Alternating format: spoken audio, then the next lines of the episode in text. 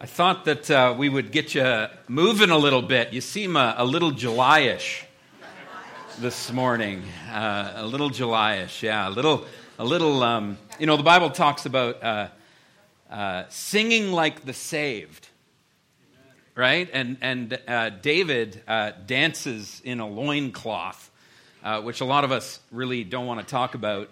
Um, but and he says, "I don't care what people think." Because I'm praising the, the Lord. And so uh, I know we're a little Julyish, but uh, we are in the presence of Jesus Christ. We are singing like the saved. We sing about things like freedom. Like, I don't know how we can sing depressingly like about freedom. I, I just don't fully understand that. But it's nice to be back. Uh, for you, those that don't know me, I'm, uh, I'm Jeff. I'm one of the pastors here. It's my privilege to be able to share uh, this morning. Uh, as many of you know, I was ministering at uh, Camp Crossroads, which is uh, one of our, what is our denominational uh, camp up in uh, the Muskokas. It's really tough times up there. and we, we had a really, really great time up at camp. it, was, it was busy. we did, you know, eight sermons in five days. Uh, but it was really rewarding to be able to walk through those eight sermons over five days with a, a core group of people and really start to unpack. Uh, we, I preached on the Sermon on the Mount and the Kingdom of God, and uh, it, was, it was really just a blessing for all of us. So we had a wonderful time uh, ministering at camp. And then the following week, uh, I did work on our bathroom that blew some holes in pipes and stuff like that.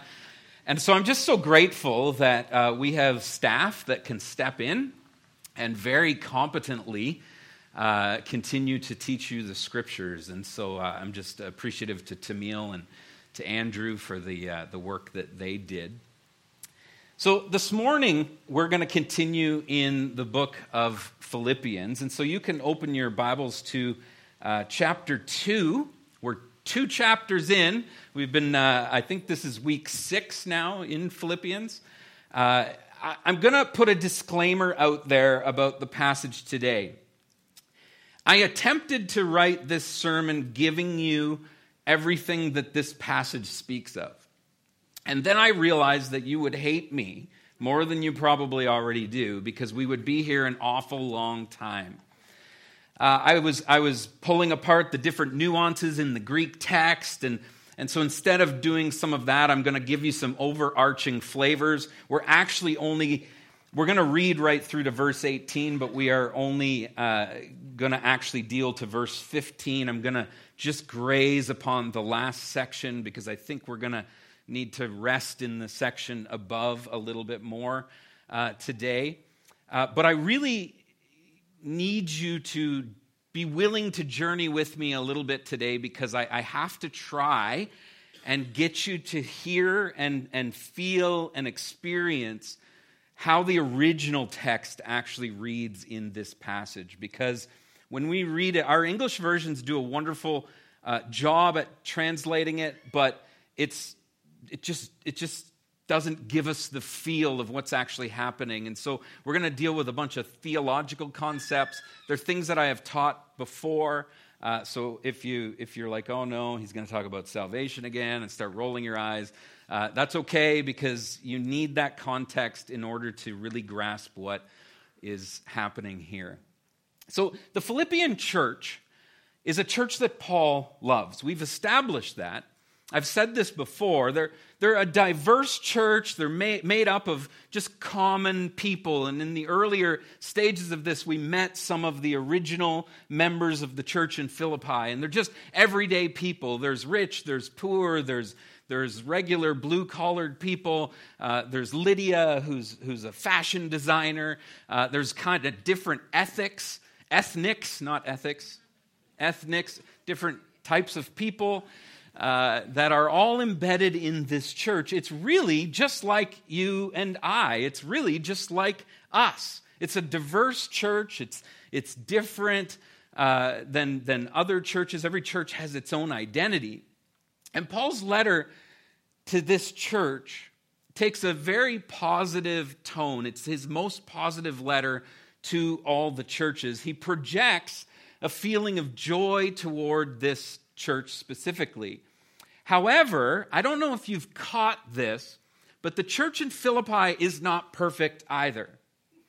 If it's just like us, it means it's actually quite imperfect.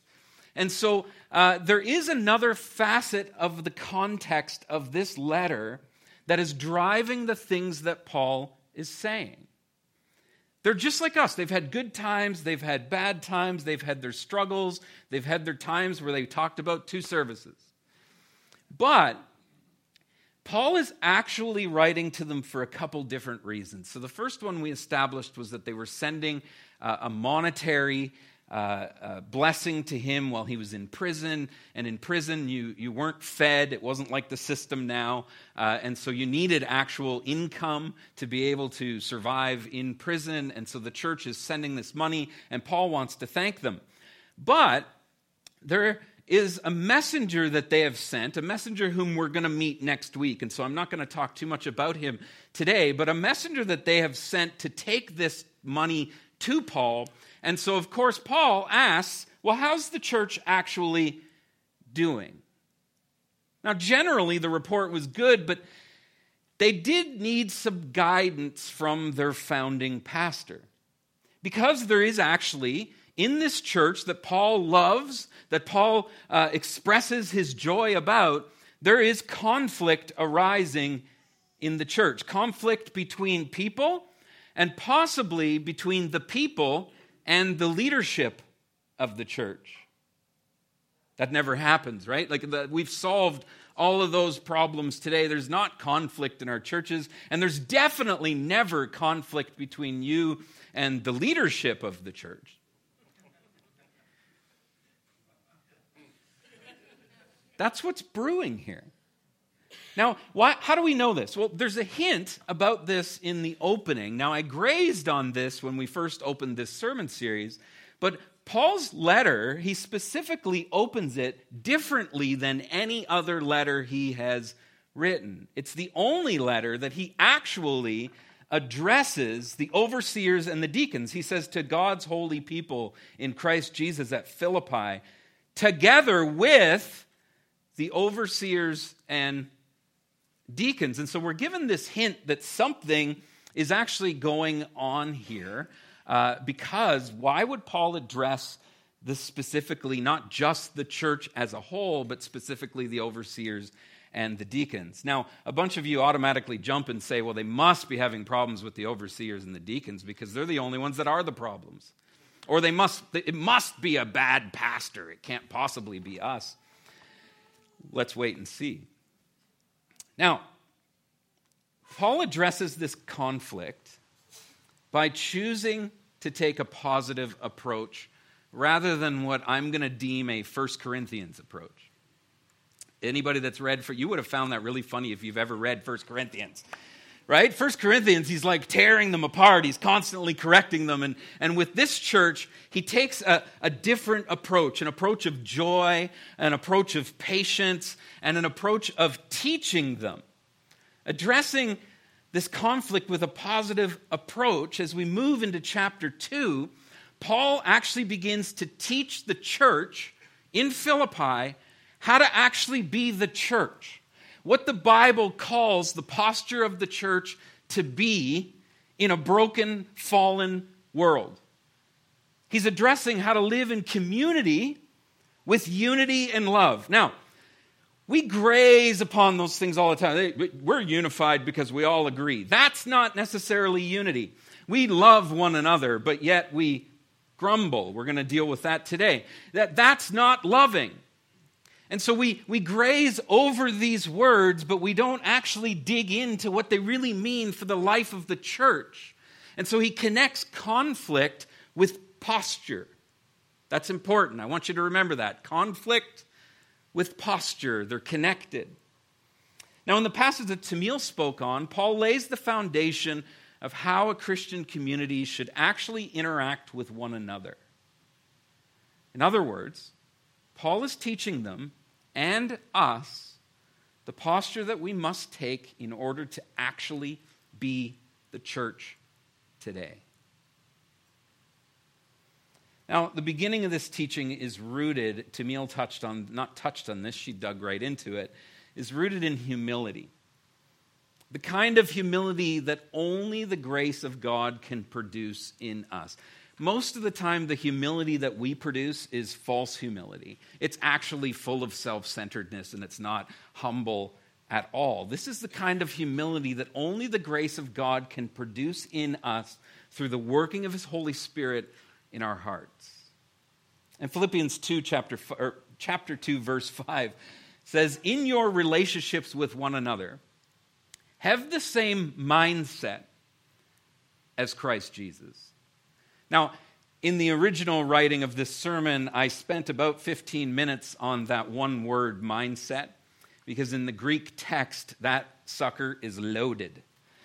That is, is such a loaded statement. The mindset as Christ Jesus, to think just like Jesus thinks.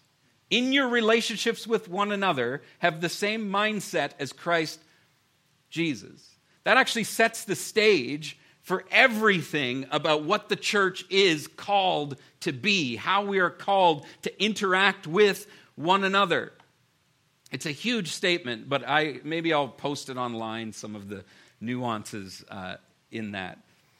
Actually, most of you won't read it, so it'll be fine. Now, Paul begins to weave through the concepts of what this mindset of Christ really is. Paul's going to help us because we don't want to do the work, right?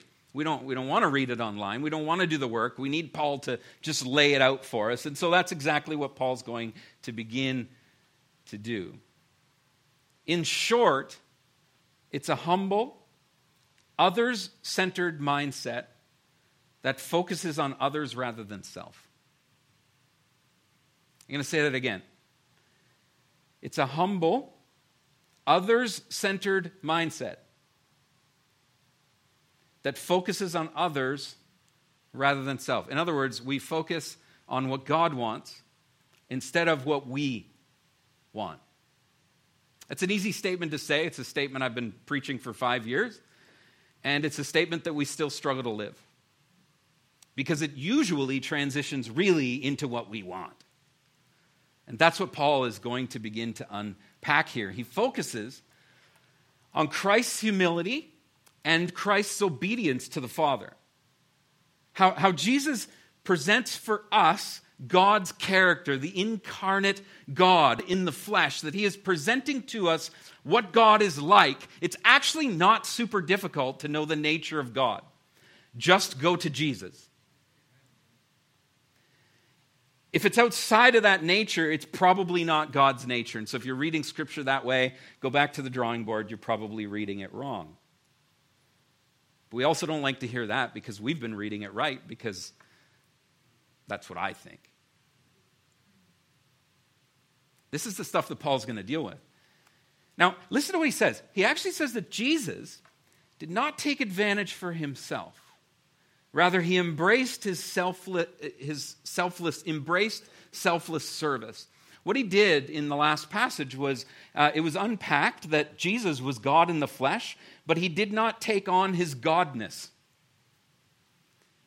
He didn't, he, he became fully human and experienced everything that we experienced, and he chose not to tap into his divineness in order to live this life that we are called as the church to live. And so, what you got to understand, folks, and I think we don't understand this in the church, you got to understand that he had the same temptations as us, the same pressures as us. He didn't just turn on a shining light and say, Oh, I'll be God now so I can get through this.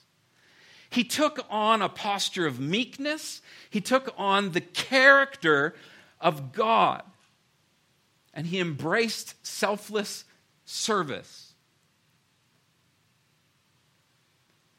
He shows us what it means to be fully human, yet with humility and obedience to the Father. It's beautiful what Jesus does. He shows us what it's actually like to live life to the fullest, to be fully human, but with humility and obedience to God. Now, because of the growing disunity in the church, Paul, in a joy filled, loving voice, lays out the character traits that each of us are called to live with in community. In verses 2, chapter 2, verses 12 to 18, Paul completes the call to steadfastness and holy living that he began in chapter 1, verse 27. He continues to stress both obedience to God and humility toward all believers. I need you to see the connection of obedience to God and humility toward others.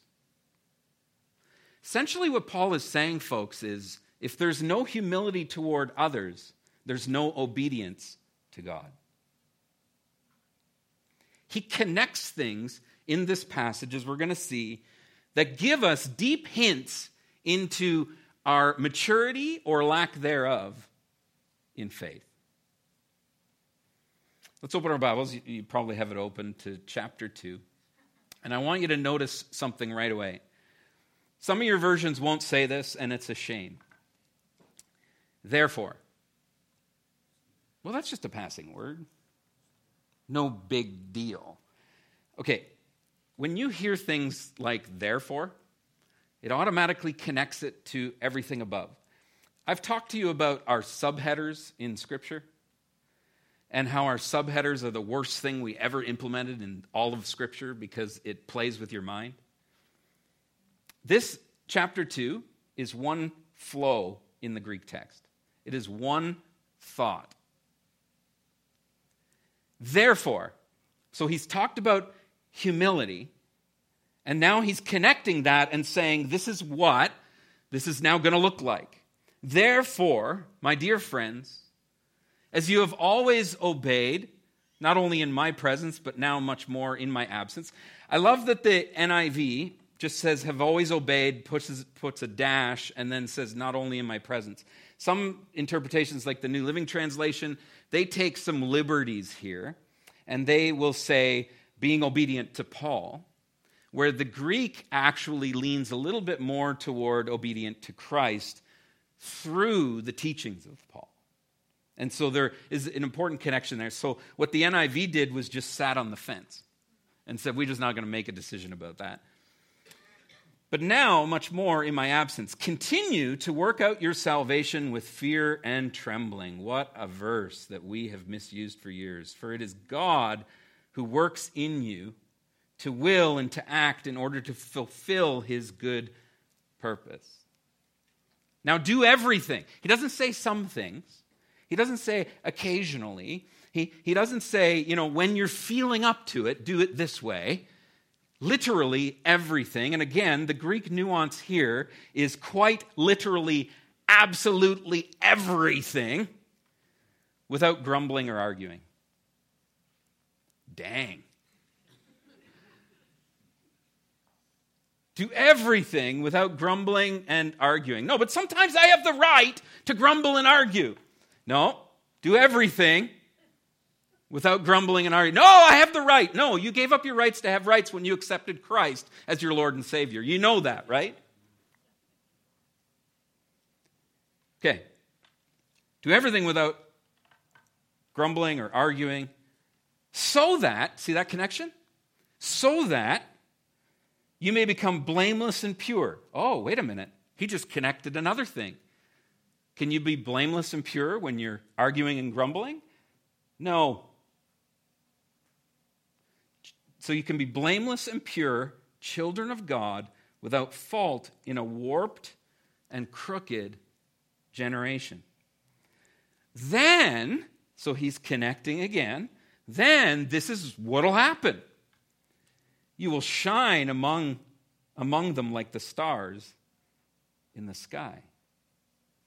As you hold firmly to the, uh, the word of life, and then I'll be able to boast on the day of Christ that I did not run in, or labor in vain, but even if I am being poured out like a drink offering on the sacrifice and serving and service coming from your faith, I am glad and rejoice with all of you, so you too should be glad and rejoice with me.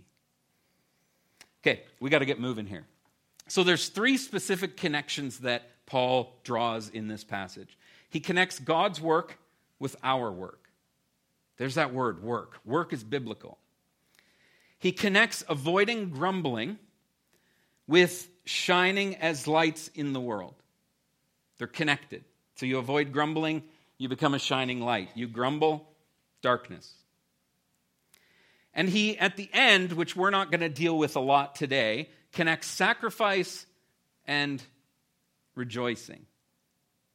So as, as we weave through this, I need you to keep in mind the context that there's conflict brewing in this church. He's going to teach us how to not have conflict, the posture that it takes to actually live this. It's absolutely crucial to becoming the church that Scripture calls us to be. Now, verses 12 to 13, Paul does three very specific things. He encourages the Philippians with how they've been following Jesus or how they've been following his instructions about Jesus. And he commends their obedience to that. And then he calls on them to continue to work out their salvation with fear and trembling, which is where we're going to spend a ton of our time today. And then in verse 13, he brings comfort by reminding them who is actually the one doing the work in them. Now, firstly, we're going to get into some theological things, and a lot of you have heard this, but Paul is actually teaching about our sanctification in this passage. Our sanctification is our working out of salvation right here in today's context. It's the right here, the right now aspects of our salvation. Our becoming more and more like Jesus' journey, so to speak. So, so, in order to understand this, we've got to dive into an understanding about salvation itself, which is deeply, deeply misunderstood and miscommunicated in the church. And so I, am going to walk you through something very, very quick. Uh, theologically, now I'm a theology geek, so I get all excited during all this. You're going to be like, what is going on? This actually completely shapes how you live your faith. It's that important. Okay, so it's not, it's not actually boring stuff. This completely shapes the type of Christian that you become. Understanding salvation. There's three aspects, three theological aspects of salvation. There's justification, which is, which is the past. You've been justified. There's sanctification, which is the present, which is what Paul's going to dig into today. And there's glorification, which is the future the evangelical strain of the church has placed a huge focus on justification and glorification, essentially eliminating the present aspects of salvation. So, most of the way that most of you look at salvation is I'm justified, God saved me. I'm justified by faith alone. We quote Martin Luther. By faith alone, I'm saved. And that means I get to go to heaven. This is awesome. I get to go somewhere in the future, but I can be an idiot right here, right now. Or I can be an idiot in progress. That's a lot of the language that we use, right? In other words, I can grumble, I can argue because I have the right to do that because I'm justified and I'm going to be glorified someday. The problem is, is most of Scripture actually deals with our sanctification, not our justification or our glorification. And it's, it's actually a huge theological error with massive reper, reper, yep, to how we present the good news. It's huge. You see, if you present the good news as a past and a future thing, that's not good news to me. It might be to some, but it sure isn't to me because I want to know what I'm called to live right here, right now. Now, Paul is not speaking, now I need you to listen really closely as I weave us through this. He's not speaking about salvation here as synonymous to the doctrine of justification by faith alone. Additionally, Paul does not see justification only as a past event, but also as a future reference. We see this in Romans 2, verse 13, Romans 8, verse 33, Galatians 5, 4 to 5, just as a few examples. I saw you're all writing those down. Here is the problem with only looking at salvation as past and future. Paul also speaks of God judging believers based on their works. And we love to argue about this. I'm not preaching a works based faith. I'll get into that.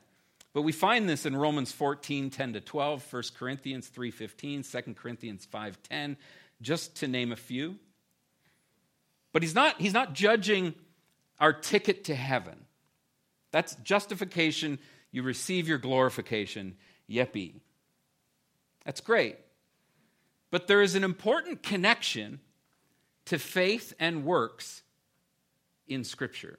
Often, the way that you'll hear it phrased in Scripture is the word fruitfulness. So basically, the question that we can ask is where is the fruit? Where is the evidence of salvation, of justification?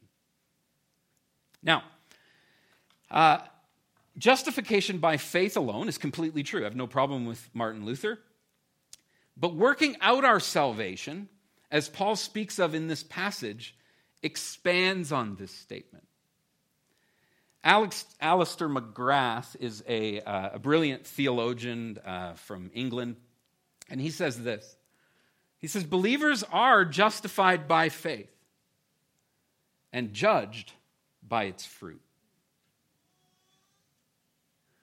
In today's passage, Paul looks at the part of salvation that happens once the believer steps through the window of faith and begins to live in community with other Christians. Now, look at it like this very simple way. There is a vertical aspect of our salvation, us and God. But there is a horizontal aspect of our salvation as well, and that's us together. Now, this horizontal aspect is actually the tone of the original Greek. He's not talking about our relationship with us and God, although that relationship drives what your horizontal relationship will look like. So, again, understanding salvation, you're you and God, then connects how you're going to live your horizontal aspects of salvation, your sanctification.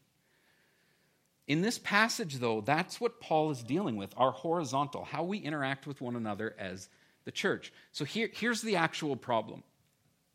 Often we view salvation as a prayer we pray in a specific moment when one gives their life to Jesus and gets saved. Many see this moment as personal and as individual, except that it's not in Scripture. The Bible never speaks of that whatsoever. But that's how we have defined salvation it, it's, it's individual, it's personal. I'm going to work out my salvation between me and God, and it's not your business. It's just between me and God. The problem is, is that isn't biblical.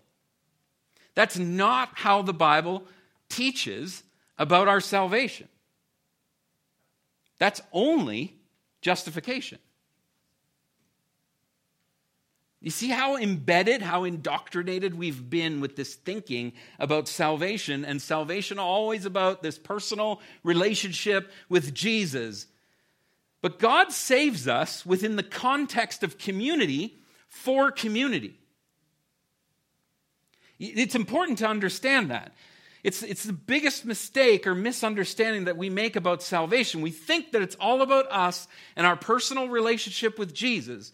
However, salvation is actually about helping others. It's about helping other souls. God desires that we work out our salvation for the benefit of others, not our benefit. You see how, in, especially in the Western world, actually, very specifically in the Western world, we've made salvation about me and what I receive. The problem is that's not the salvation that Jesus Christ presents.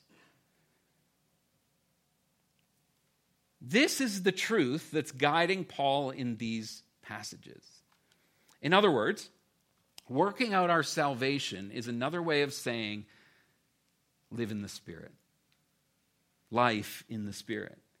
He's addressing our sanctification and, and today our aspect of salvation, our life in the Spirit, how we live as a community is directly connected to our salvation.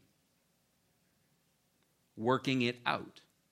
The, the justification, the piece we focus on so much, you're saved, you're going to heaven, that's fine. Wonderful.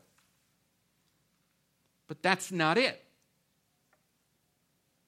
Working that out each and every day in community is actually where God has placed us right here and right now.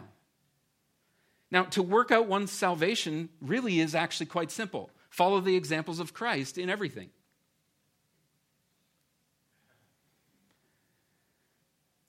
Now, with Paul's consistent emphasis on unity of the church, you hear that language from Paul. That helps us put this in context, and it compels us to see that Paul's call to work out your salvation has a church communal in reference to it. It's actually, this passage, folks, is a call to restore harmony in the church by serving others. Remember this context. Paul's teaching about how to live as the church, how to not have conflict. He's not speaking individually, he is speaking communal in this passage. So, working out our salvation with fear and trembling takes a community effort. So, anybody that's decided that it's a Lone Ranger faith and that God has led you there is completely disconnected with how Scripture teaches about salvation. In other words, you can't turn on the body of Christ and say that you're serving Christ. You can't disconnect from the head and say that you're still part of the body from a distance. Philippians 2, verse 13, he says, For it is God who works in you to will and to act in order to fulfill his good purposes. God is at work in us at the deepest levels. God is working in us to bring our salvation to completion.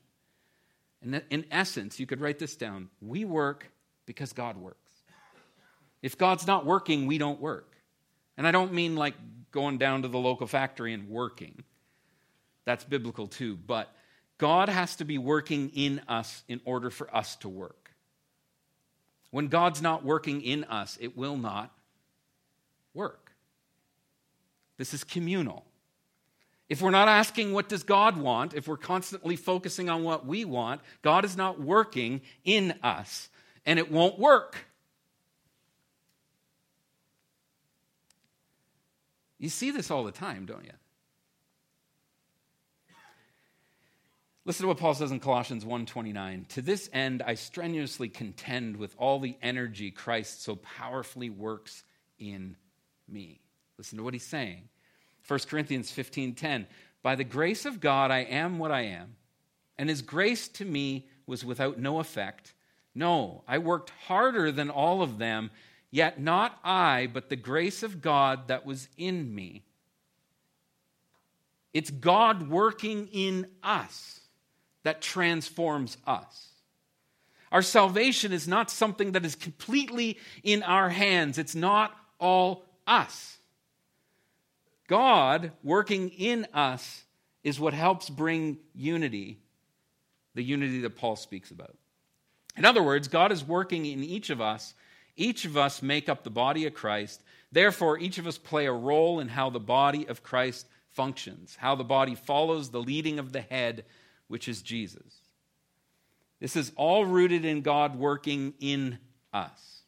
As a community, not as individuals, the body with many parts, and those parts can't be separated, or we're missing pieces of who we are as a whole. We lack wholeness. What's our vision statement as a church? Restoring wholeness through Jesus Christ. You see, we lack wholeness when we lack God working in us.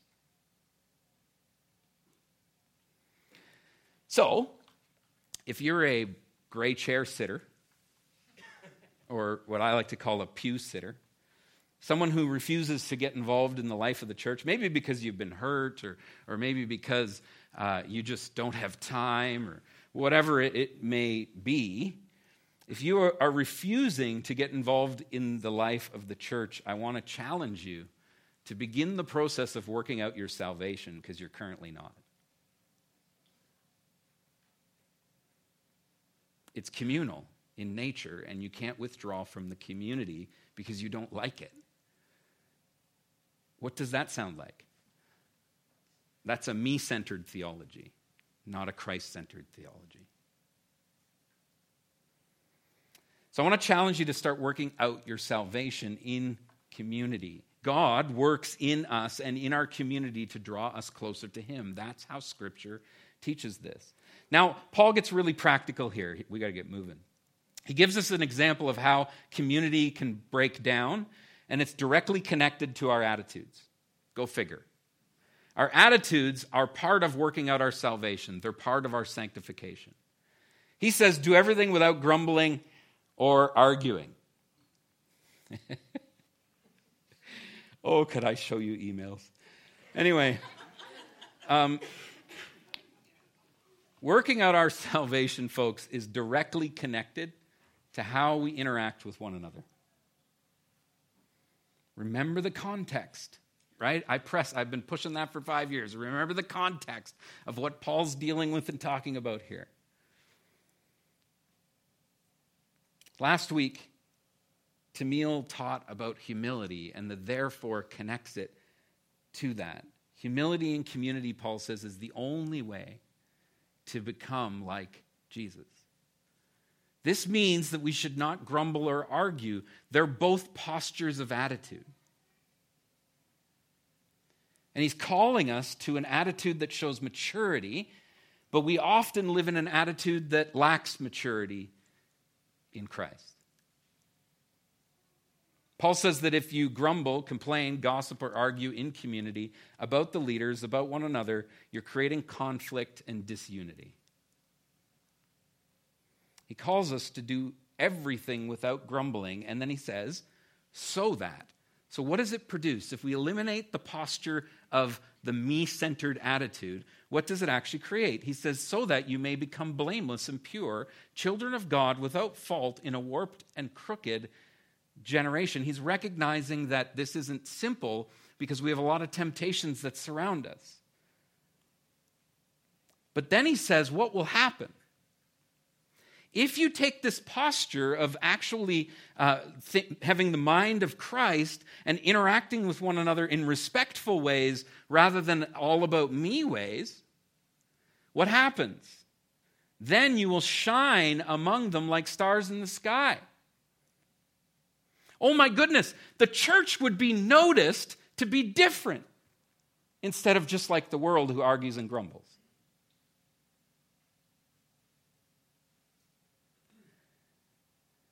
Paul calls the church to a posture of unity based on living our lives, folks, in the Spirit, meaning God is at work in us, yet our sinful nature struggles to let go of our selfish ambition. That's the way Scripture describes it.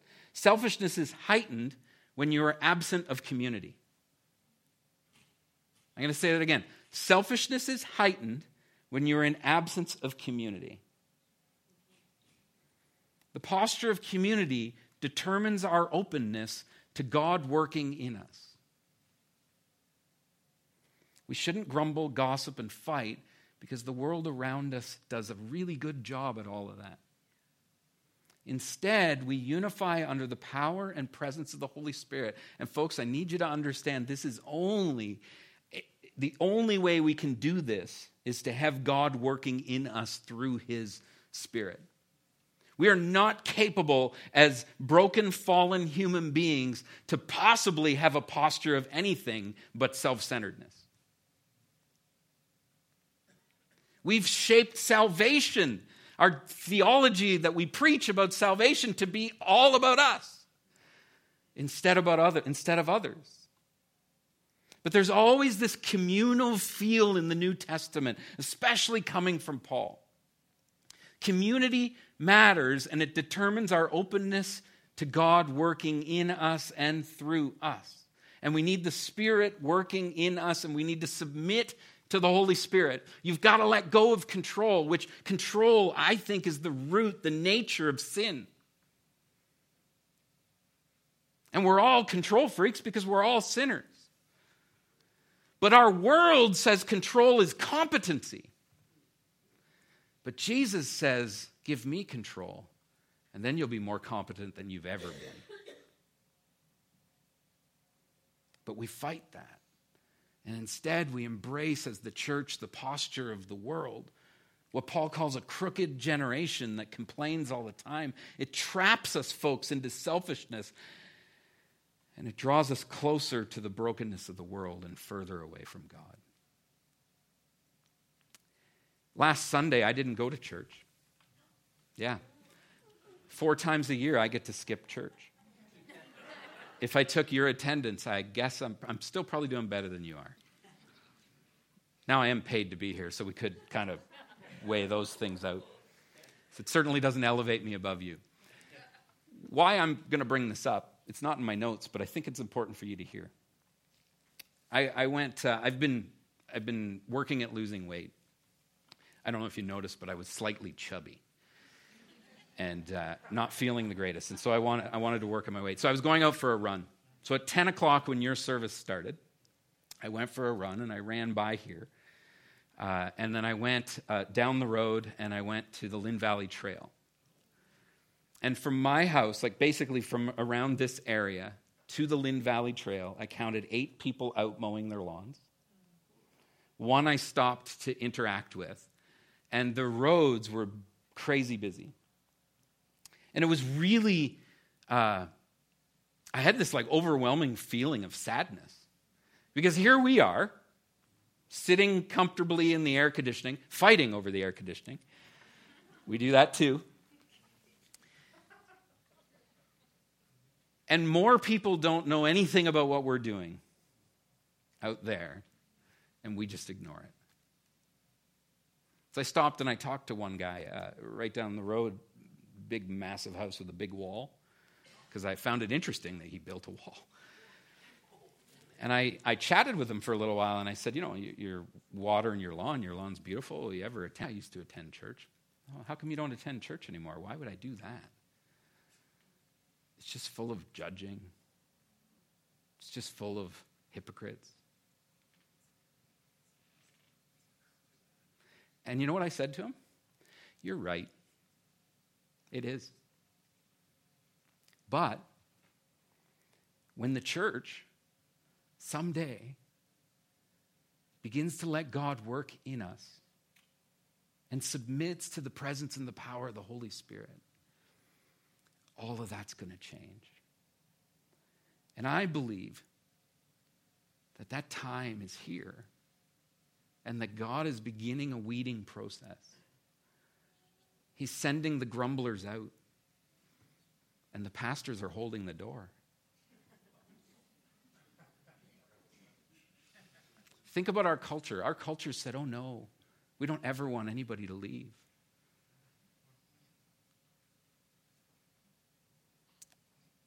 We want everybody to hear about Jesus, and we want everybody to experience Jesus Christ when they interact with us in this place and outside of this place. And when they get something different, I'm okay with you leaving. I need the seats anyway. The, the biggest church in Canada, the Meeting House, every year preaches that exact sermon. If you're not going to engage in the life of this community, go find another community. In our culture, we're like, oh, you've got to be kidding me. Scripturally speaking, folks, it's bang on. Because if we're going to do life together and we're going to be asking, what does God want? we have to take that posture of submitting that way.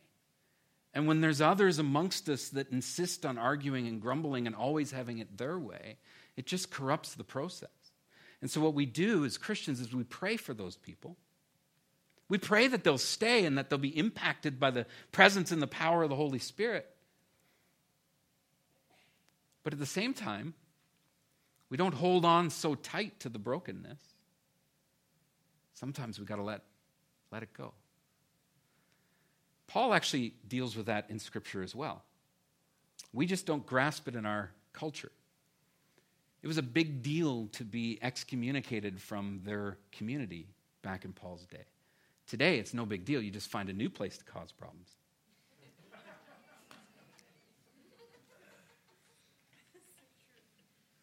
Big time true. Trust me. Folks, I'm not saying this to be harsh, but listen to what Paul says in Deuteronomy. I'm just trying, I'm, I'm teaching the passage to you. In Deuteronomy, this is where Paul builds this from. He says, They are corrupt and not his children. To their shame, they are warped and crooked generation. Guess who he's talking about? The Israelites.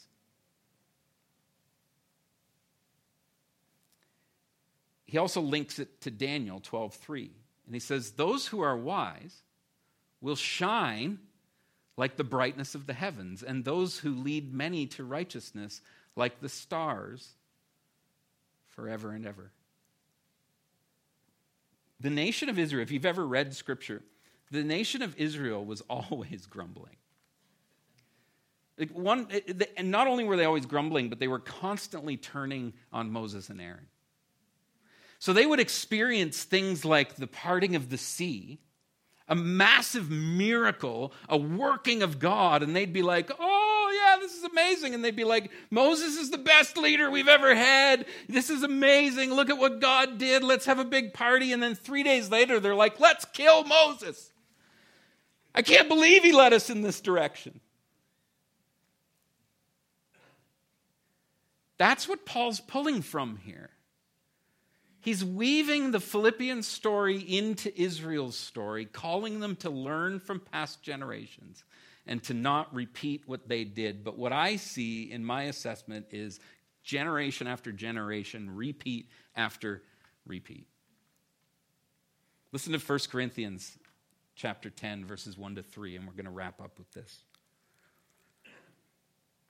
Paul says, "For I do not want you to be ignorant of the fact, brothers and sisters. It's a great way to open. In other words, they are ignorant at the moment, and I don't want you to be ignorant, and so I need to teach you this thing. That our ancestors were all under the cloud, that's the presence of God, and that they all passed through the sea. And so what he's saying is, is that our ancestors deeply experienced God in moments of their lives. They were all baptized into Moses in the cloud and in the sea. They all ate the same spiritual food and drank the same spiritual drink. This is where he goes in this passage about the pouring of the drink, which I can't get into too much today. Uh, for they drank from the spiritual rock that accompanied them, and that rock was Christ. Remember, Aaron hit the rock? Nevertheless, God was not pleased with most of them. Isn't that interesting? Their bodies were scattered in the wilderness. This is Israel's story. Now, these things, Paul says, occurred as examples to keep us from setting our hearts on evil things as they did. Do not be idolaters, as some of them were. As it is written, the people sat down to eat and drink and got up to indulge in revelry. Now, listen, I want you to I'll help you point out what's happening here. We should not commit sexual immorality. Everybody's like, I know. Like, I get that. Actually, it's the biggest hotbed issue in the church in a lot of ways. As some of them did. So that was a reality. And in one day, 23,000 of them died. We should not test Christ, as some of them did, and were killed by snakes.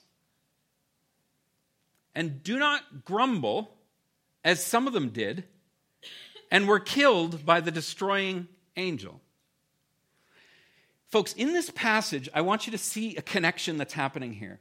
Grumbling and sexual immorality, same thing. Same thing in Scripture. Grumbling and sexual immorality are the same in God's eyes. testing Christ, grumbling, being sexually immoral, all the same. How many people have sat at small group and grumbled? Yeah, be honest. That's no different than going out and cheating on your wife. But in our culture, we make it different. But that's not what this passage is teaching us. Don't be like our ancestors, is what he's saying.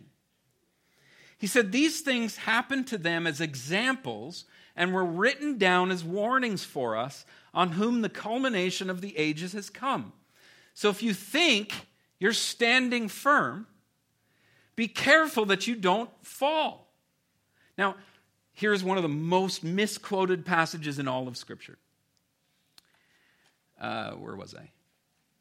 If you think you're standing firm, be careful that you don't fall. No temptation has overtaken you except what is common to mankind. And God is faithful. He will not let you be tempted beyond what you can bear. A lot of people say, God will never give me more than I can bear. The Bible does not say that anywhere. What it says is, is that no temptation has overtaken you except what is common to mankind. We're all tempted to sin and we all fall into it. But God is faithful and He'll not let you be temp- tempted beyond what you can, can bear. Now, that's where we tend to stop, but listen to what it says. But when you are tempted, because you will be, He will also provide a way out so that you can endure it. There it is.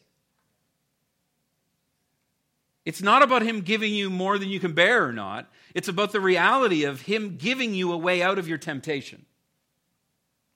So we might be tempted to grumble, we might be tempted to complain, but the Holy Spirit living in us always gives us option A, which is to be like Christ. And He gives us all the empowerment we need to live like Jesus did to be shining stars in a dark, broken world. Paul challenges the church to take a posture of humility toward one another. And he says this is the only way that we're going to be different than the world. We're called to submit our lives to the lordship of Jesus Christ, allowing his spirit to work in us. We take a Christ like communal posture of love, unity, and grace, and then we shine like stars in the sky. We're a noticeably different community than the rest of the world. And so, simple decisions like do we go to two services or not? I'm going to be preaching some vision around some of that in the not too distant future after some decisions are made. And we've deeply appreciated your feedback. It's actually been amazing. Um, this is about taking a posture or a mindset of Christ. It's not about what we want, it's about what God wants. And what God wants is often uncomfortable. But we have to take a posture of unity and love and give it time. The posture we take is working out our salvation or not. Do we take a posture of humility, grace, and love and compassion towards others? And we begin the process of working out our salvation? Or do we grumble about stuff, one another? It's a choice that we have to make. It's actually a tipping point that we are at as a church right now. We're going to find out what posture we take. Here's the big idea. and The worship team can join me. The church is called to work out their salvation by the power of God, but God's enabling grace and to shine like stars in a dark world. This can only be done in community through the power and presence of the Spirit in our lives. Folks, embrace the messiness of who we are. Embrace that our community is not perfect. Embrace that your leadership is not perfect.